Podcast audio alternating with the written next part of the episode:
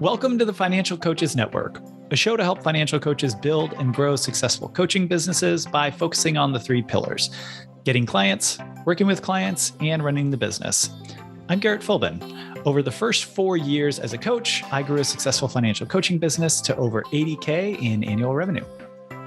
And I'm Joshua Escalante Troche. As a tenured professor of entrepreneurship and a consultant, during the past two decades, I've helped more than a thousand entrepreneurs start and grow their businesses. So get that pen and paper ready or open up the Notes app on your phone. It's time to build your ideal financial coaching business. Welcome, everyone, to another edition of these Facebook Lives. You do not want to know what Josh and I were just talking about beforehand. It was, it was it was funny to us. It was funny to us, but inside jokes, they're funny for a reason. You don't let everyone on the outside in. anyway, what we are talking about today is going to be around what trainings or certifications do you need before coaching clients? And this is something that comes up often in the group and has honestly come up, I think, since the inception of the group four plus years ago. Mm-hmm it's been a hot minute and rightfully so, right? Because this is a question that, I mean, there is a definitive answer, but also sort of, yeah. With, yeah. with nuance. And then there's yeah. also the distinction between what is legally required and what mm-hmm. might be good practice or in the best interest of the clients. So it's been a while since we've talked about this one and thought it would be a good chance to dive back into this topic, especially since it comes up so frequently. So, yeah. You ready? I'm ready. Let's do this.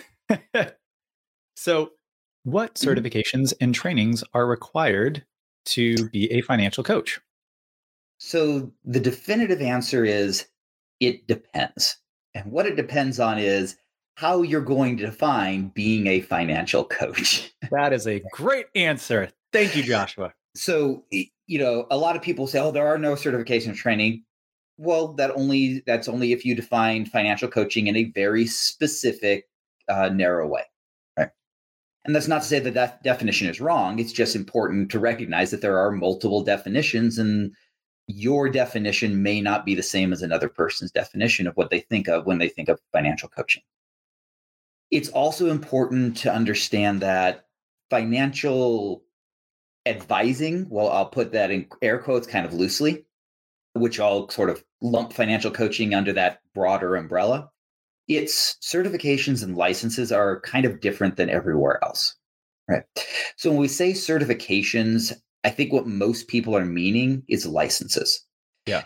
The reason why there's this confusion is that if you want to be an attorney, you have to have a certification that says that you know what you're doing as an attorney and you have to be licensed as an attorney. And both of those things are the same thing, which is the bar exam and being licensed by the bar, right? Same thing with medical doctors and the medical do- boards. Same thing with dentists. Same thing with most other professions, right? The certification, even cutting hair, right? Cosmetology, the certification and the license is one and the same. With financial advising services, the certifications and the licenses are actually separate. So the license gives you the legal ability to do something, and the certification says you have the competence to do it. And in fact, like I'm a registered investment advisor, one of the things that you have to actually put as a disclosure is that being a registered investment advisor does not suggest a certain level of training or competency. I'm also a certified financial planner. That does suggest a certain level of, of uh, education or competency, but being a CFP by itself doesn't allow me to do anything, right? I have to have both. Yeah, that's really interesting and a, a, challenging concept, I think, in the beginning to get down, where it is like, wait, so the CFP doesn't allow you to do the stuff that it trains you for legally. Right. Right. But then I have I can get a license to do it without having to go through all of the CFP coursework. Correct. Yeah. And a lot of people say, well, but you can use the CFP to bypass the licensing test. Yes, but you still have to get licensed, right? You're bypassing the test, but there's still the licensing and the regulatory. So it, it is still separate. And so this is this is a really kind of a, a funky thing. So I think it's also important that we're clear. We're going to use the term certification and the term licensing. And we're meaning with certification competency stuff and with licensing licensing stuff. But generally, when people say what certifications do they need, what they really mean is what licenses do I need? Do I need? Yeah. So there's first step. Very helpful clarification to yeah. get, you know, put in place right off the bat. So thank you. Yeah. All right, so now let's define financial coaching in a few different ways and talk about the licenses that would be required, right, from a legal perspective. Uh, first way is you are going to help people with budgets. You're going to help people with debt, with psychology around spending. Mm-hmm. Right?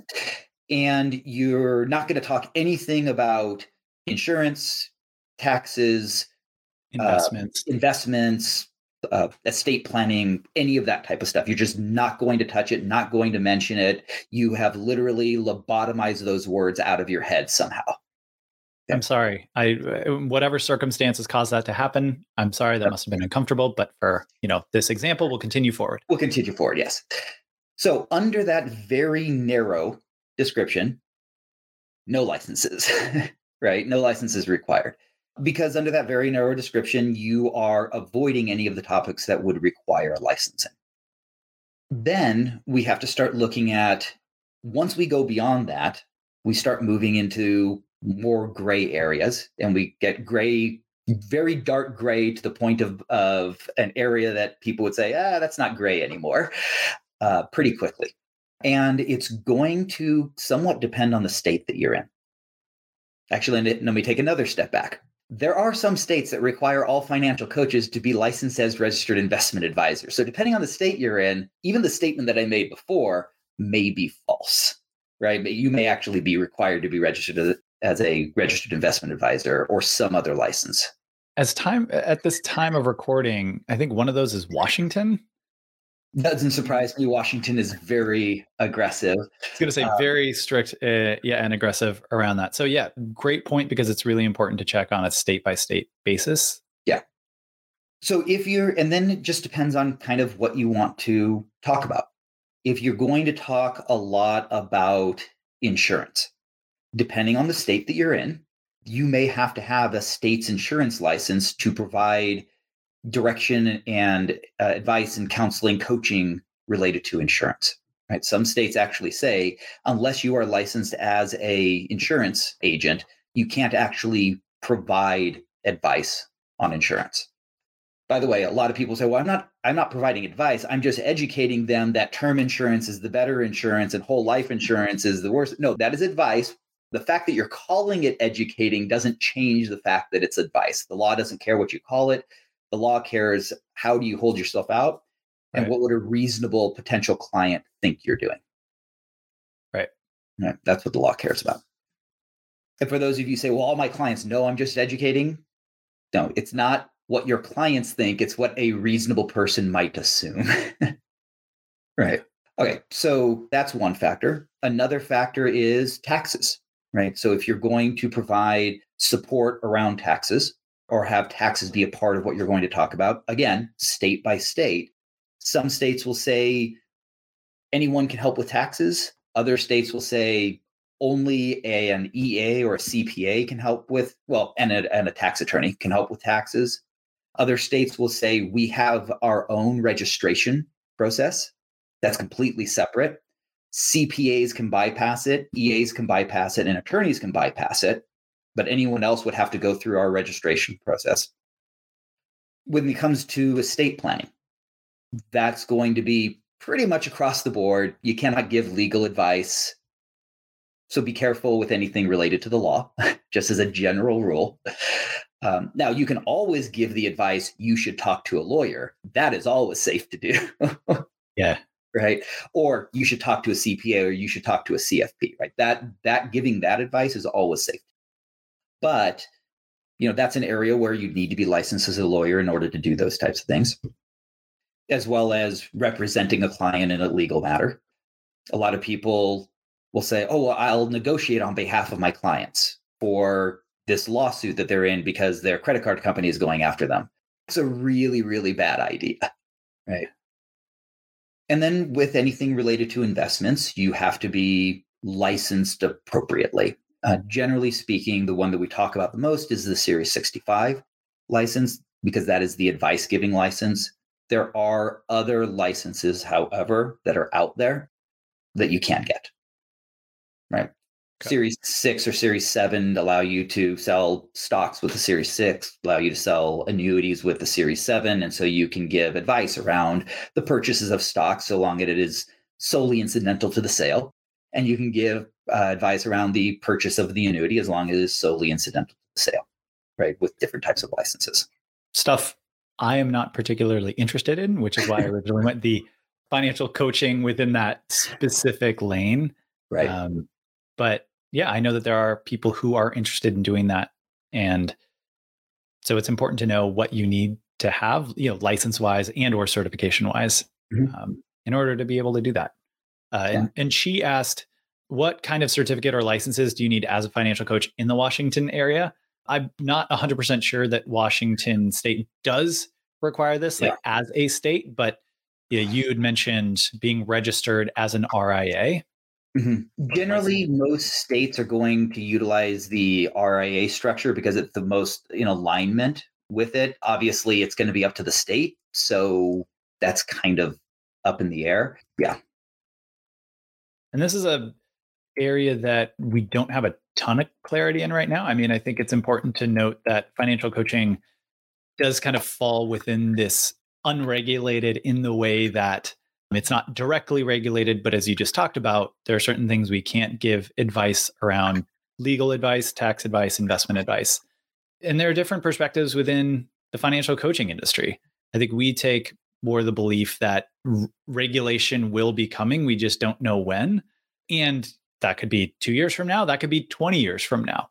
It could know? be next month. You know, you don't, yeah. we don't actually know. I just, um, and hopefully the more that we can educate coaches around where our lane is, say, the less surprised we'll be if regulation comes. The is less surprised we'll be, and the more that coaches in general don't push the envelope, yeah, the less onerous the, the regulation will be, right? Regulation doesn't necessarily mean that financial coaching is disappearing, right? That you're all going out of business. It may just require some additional work on your part, part with regards to the uh, meeting the regulatory requirement. And that regulatory requirement could be very simple to meet. It could be very onerous and difficult to meet. The more that we create a Wild West environment in financial coaching, the more likely it's going to be onerous. Yeah. So uh, this is all my own personal pet peeve, but the more, well, anyway, I'm going to say it. It's just like the more that you in, you integrate advice around crypto investing into your financial coaching as an unlicensed person, probably the more issues we're going to have if and when regulation comes down the pike. Anyway. Yeah. Yeah. I would agree with that. Yeah, you you want to be very careful about, especially things that are highly likely to blow up in clients' faces in ways that might make national news. That could be that could be a problem. Yeah. Crypto, by the way, not the only thing that could cause issues. A hundred percent. Yeah. All right. So that's the legal side of it. Yay. Isn't this fun? Yeah. Let's talk about uh, certifications from an education standpoint. Right. So that's the licenses, the legal side. Now let's talk about certifications. And obviously, based on what we talked about before, no certifications are required, just like there are no certifications that are actually required, in my opinion, unfortunately, for financial advising. Right? Mm-hmm. There are financial advising MLMs out there where literally it is two weeks of training, one week to pass the licensing exam, one week to sell the product. And that's pretty much exactly the level of uh, educational certification training that exists, right? Mm-hmm. So, yeah, financial coaching doesn't have any legal certification requirements because financial advising doesn't have any legal certification requirements right now. So it's all a licensing thing. Yeah. And note that we do have a, you know, as you will be able to tell, we have our own opinion and position on this, some of which comes mm-hmm. from you being a tenured professor of personal finance. Yes. and you know? yeah. and so like we're we we do come to it with that lens. And I also think you in particular with being a financial planner. And I know you've spoken about this having clients that have come to you with messes that have been created from people who have had blind spots that could have at least hopefully been minimized with more education and ongoing training. So Yeah, if you sense a little bit of bias in our voices, there are reasons. There are reasons, yes, from our own experience.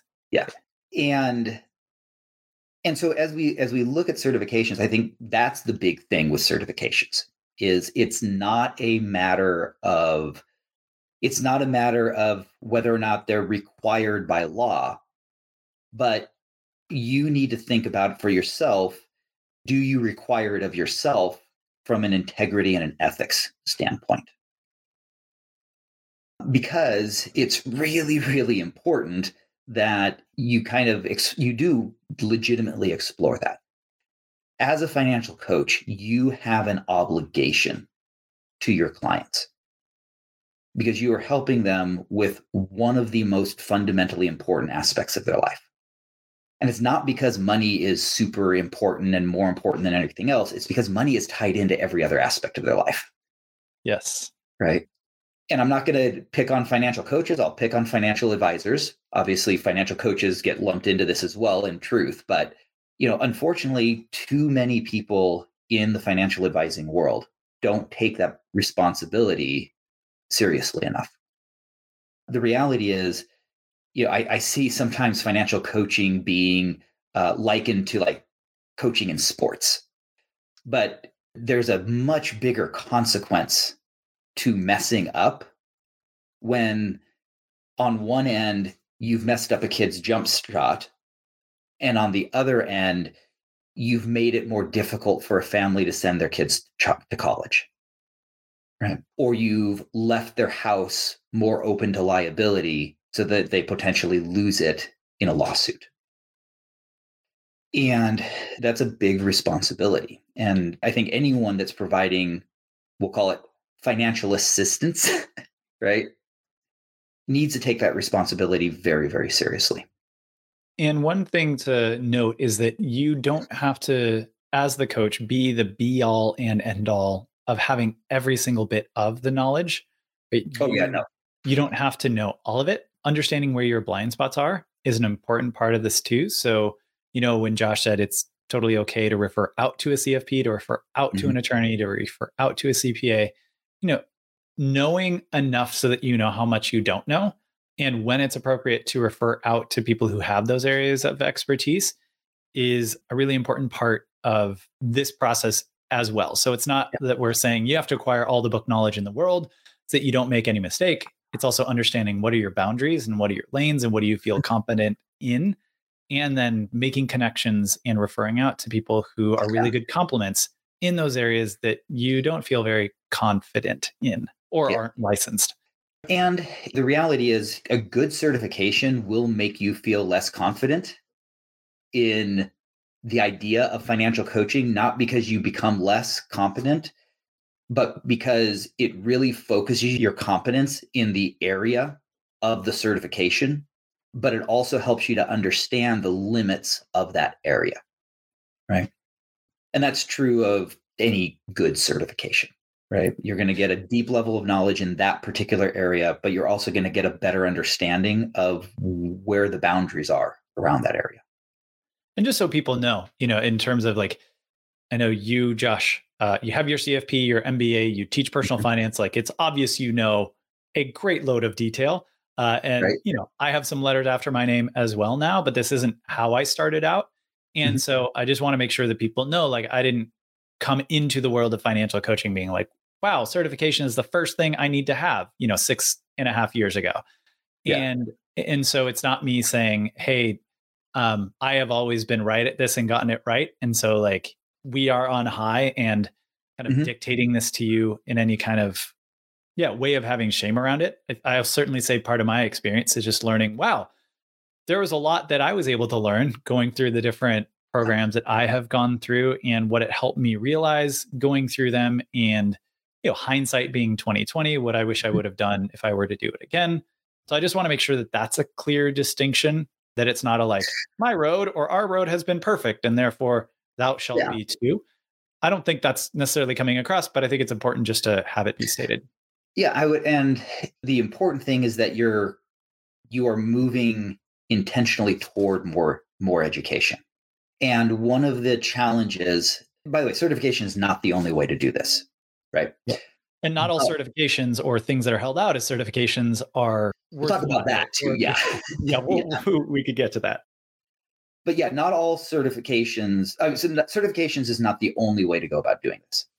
Yeah. However, it's very important that you realize that reading blogs, listening to personal finance podcasts, those types of things, those are not going to provide you with what you need with, based on what we're talking about.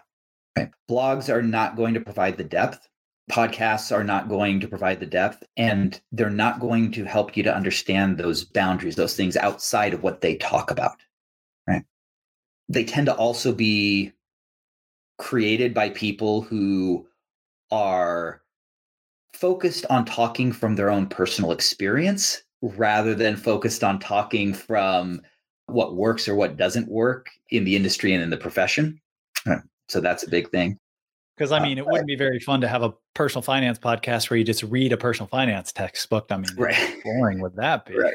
Right. But you can look at uh, education courses. You can look at doing continuing education. You can look at, so there's lots of ways that you can get this without actually having to go through a certification. It's just good certifications are nicely packaged so that you kind of have a sequence. You know what things to work on. You know, okay, this is what I need to do in order to have that base level. Right. Right. And certifications also will help you build your business. Right? Will help hmm. you build your business. One of the things that I find frustrating is people will say, "Well, I, I you know, I built my business and no one has ever asked me, do I have a yeah, whatever certification, right?" Yeah. I probably would say 90 to 95% of my clients have never asked me if I have a CFP right? 90 to 95% of my prospects have never asked me. I, I mean, I could probably count on half a hand the number of times that that's been asked. So it's not even 90 to 95%. It's like a much higher percentage.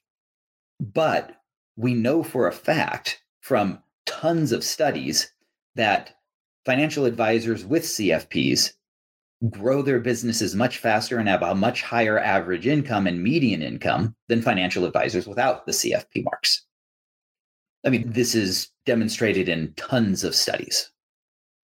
And the same thing is going to be true provided that it's a well recognized and understood certification. And for uh, the AFC as an example, right? Or financial coaches who want to get, who have or want to get the CFP. So as we as we look at that idea, part of the reason why people say, well, no one's ever asked me is because of self-selection bias the people who would really care about that probably have done research ahead of time. The few times that people have asked me, Do I have a CFP? they already knew the answer. They were just confirming it with me. Oh, interesting. Right? They said, you, you do have your CFP, right? I think I saw that on your website, right?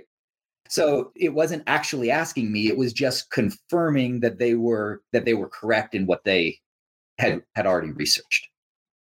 And this is an important thing because people who don't have certifications, for the clients that that is important to them, they probably have already eliminated the person before the call ever happened because they don't see any certifications on the website, right? Or in the marketing materials or on their business card or other things along those lines. And so it's really that self selection bias is a really important thing to understand from sort of like growing your business perspective right? You will lose out on clients that are looking for it. So then the question becomes if you decide that you do want to get certification, what certification should you get? Mhm. And this is the more challenging one. There are over 400 certifications on the SEC's website for what certifications exist within the financial advising world. That's a lot. Yeah. there are very few. And when I say very few, I mean, I think in my lecture slide where I talk about certifications that are worthwhile looking for, Mhm. right? There are, I think it's 10 in total. And that 10 in total includes the EA, the CPA, the, the enrolled agent, the CPA, certified public accountant, and the bar exam, right? Being an attorney, right? Yeah. So it includes anything that might touch financial services. Um, and a lot of the certifications are absolutely worthless. A couple of my favorites the certified financial fiduciary. The certified financial fiduciary is a person who is has gone through their program to be certified as a financial fiduciary with no legal fiduciary duty whatsoever. and in fact, is mostly held by people who don't have a fiduciary duty that are under the suitability or the new best interest standards, right, which are both intentionally not fiduciary standards. Right. So that they can say when they're asked, "Oh, are you a fiduciary?" Well, I'm a certified financial fiduciary. Right. So, yes, not all are created with yes. the intention of helping clients and or not harming clients. Yeah. The the other one that I like a lot is the certified master of financial advising, I think it is, the CFMA. So this one is requirements are you have to have a degree. Doesn't specify the type of a degree, but you have to have a degree. And you have to pay us a thousand dollars a year. I'm done with the requirements. So long story short, not all are created equal. Yeah, so really be careful, right? What, what you want to look for with a certification is number one, it's rigorous. The exam is difficult to pass. It has some form of ethics standards and experience requirements. Some kind of continuing education. Some kind of kind of continuing education. These are all things that will make you better at your profession. The better you are at financial coaching, the more your business will grow Right. period of end of story because you will serve people better you will avoid those negative spots that could blow up in a client's face which could ruin referral capabilities you'll get more referrals right it there's all these reasons why it will build your business but then on the other side you want it to be well recognized you want it to be something that people kind of know the letters. Not people in the industry but like the general public right? And you want it to be something that is that is recognized by governments or the courts or other things along those lines. So those are those are key sort of elements because part of getting a certification is that people see the letters and there's some trust built there. But if they've never heard of the letters before right so you've got two sets of letters after your name mm-hmm. afc and cmc the afc definitely recognized by government agencies the CMC, by the way, this is not to say that the CMC is a worthless certification that you shouldn't pursue. Yep. It's just one of them is going to be more valuable than the other, right? But the CMC may be very worthwhile to add an additional element of coaching. Yeah, as that focuses more on the behavioral aspect of it that isn't covered in the AFC. And that's something that I really enjoy doing. So, yeah, yeah for me, it's like, oh, that's definitely something that I want to take to complement what comes along with the name and the rigor and everything as part of the AFC. Yeah. And so those are things to also consider is what type of business do you want to build? How do you want to do your coaching? And in addition to that well recognized rigorous certificate, are there other ones that you want to add simply because it would help me be able to shore that up? Right. I will say if you are a financial coach with an EA or a CPA and you're going to make taxes a big part of what you're going to do with financial coaching, that's going to be a really valuable certification, even though they're not really financial coaching certifications, because it really ties in with the service that you're doing, the type of clients you want to go after, the trust that you can build with your clients. 100%. Yeah, so those are kind of the big things, right? While like some licenses are required depending on what you're going to talk about and depending on the state that you're in. Mm-hmm. On the certification front, it's more about building your knowledge and building trust and not building trust just because you have letters after your name, but because you actually do know what those boundaries are. When I said earlier, you've left a client's house more open to being lost in a lawsuit, mm-hmm. right? You understand why a debt payoff strategy could do that. And it doesn't mean you understand the liability of everything that you that you get become a lawyer, but you understand the implications of certain things so you can make a recommendation that, hey, this is going to increase your chances for a lawsuit. You're in a field that does have a heightened risk of lawsuit or you have other factors in your life that may that this may be an issue with. So before we implement this you should talk to an attorney and talk about asset protection and whether or not they think legally this is a good idea right? Yeah. and that type of advising for clients is incredibly incredibly well received right? When you tell a client you know hey here's here's what the plan is but there are these things that could potentially go wrong. You need to talk to an attorney. They go to the attorney the attorney gives them legal advice and they would have never gotten that protective legal advice without you. That doesn't diminish you in the eyes of the client. Well this person didn't know everything. That elevates you. Yeah. And so those are the types of things that a good certification will provide is that ability to know and be able to explain to clients not in detail but from a superficial level, which is far more than most people know, right? Yeah. Why they should talk to this particular professional or that particular professional in this circumstance. Awesome. Yeah. But is there anything, Josh, that we haven't touched on yet that you want to make sure that we cover? Yeah, I would say that each of us took a different kind of route when it comes to certifications, right? You jumped in just completely blind into financial coaching. I think you'd be the first one to admit that. I'm a financial coach today. Let's go yeah. do this thing full time. That's a great idea. And then you went about looking for education, mostly around the business and the process, but then also around getting certifications and other things. And you were successful with it. I was very, very different, right? I had been working in the financial industries since the late 90s. I had been investing myself personally for quite a while. Used to listen to Dave Ramsey a lot, listen to tons of other personal finance radio. Was a professor that taught in part personal finance classes before I really started to focus on it. And with all of that, I really didn't start my financial advising business. The first thing I did was start my CFP. And I still went through it realizing, holy crap, there was a lot I didn't know. the CFP is a beast, from what I hear. Yeah. yeah. And so it, it doesn't really matter. You can be successful with either direction, but realize that your background, your successes, your I've been involved in personal finance personally for X number of years. That's not going to be something that is a sufficient replacement for good structured education as it as it wasn't for me.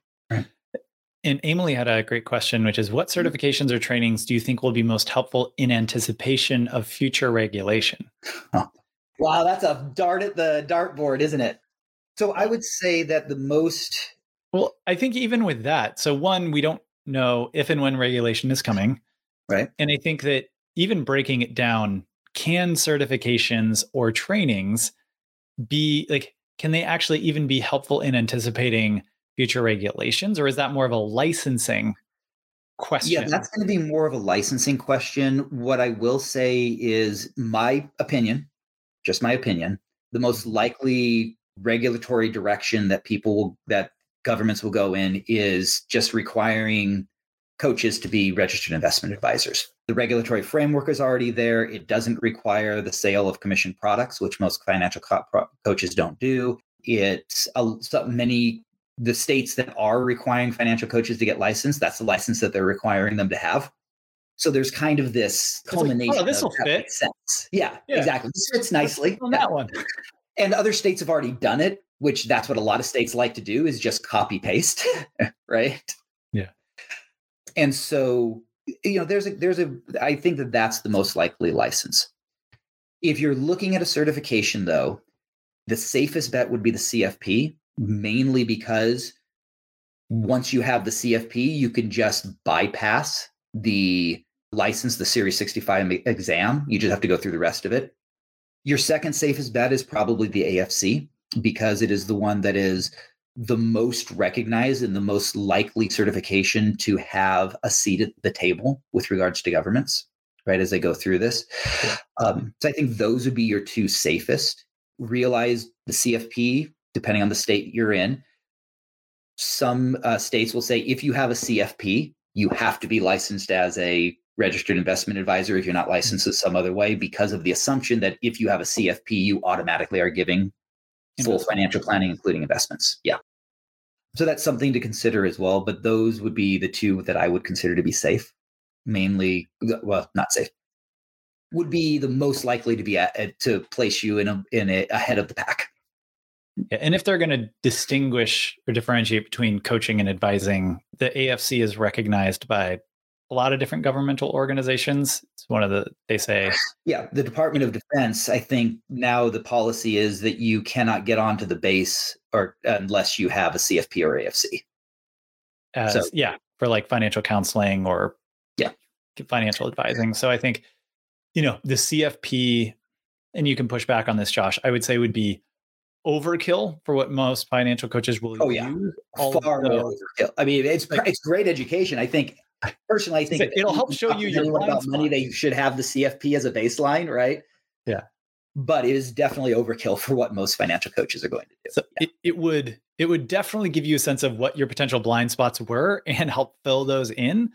Yeah. Um, although you would likely not use much of what you took or what you learned in the CFP as a financial directly coach. as a financial coach, where you would have more of that in the AFC. So just so people don't necessarily run out thinking they have to take the CFP. Oh yeah, um, no, not at all. Financial coach. Yeah, and you didn't say that, but it's just a so they don't freak out. Yeah, yeah. The, the this was more in response to out of the two regulators are probably going to look to the CFP. That doesn't necessarily mean that the AFC is a bad idea. The regulators won't look at it. It's just that regulators are already familiar with dealing with the CFP because that's say back to the, deal with, right? The familiarity yeah. point that you talked about. Yeah. Again, we don't know. We don't have a crystal mm-hmm. ball. We can't say that this is going to happen um, or soon if, or ever. Yeah. yeah. That's the thing. I mean, life coaching, I think you still don't have to. Like there are different mm-hmm. elements of coaching where you don't have to because it's called a coach. Uh, yeah. Be regulated. And so we don't know. Um, I think there is it, it does kind of not blow my mind, but it's interesting. It's like, wow, okay, so the person who cuts my hair has to be licensed. And, and you know, so does yeah. a license also, you know, necessarily mean competency?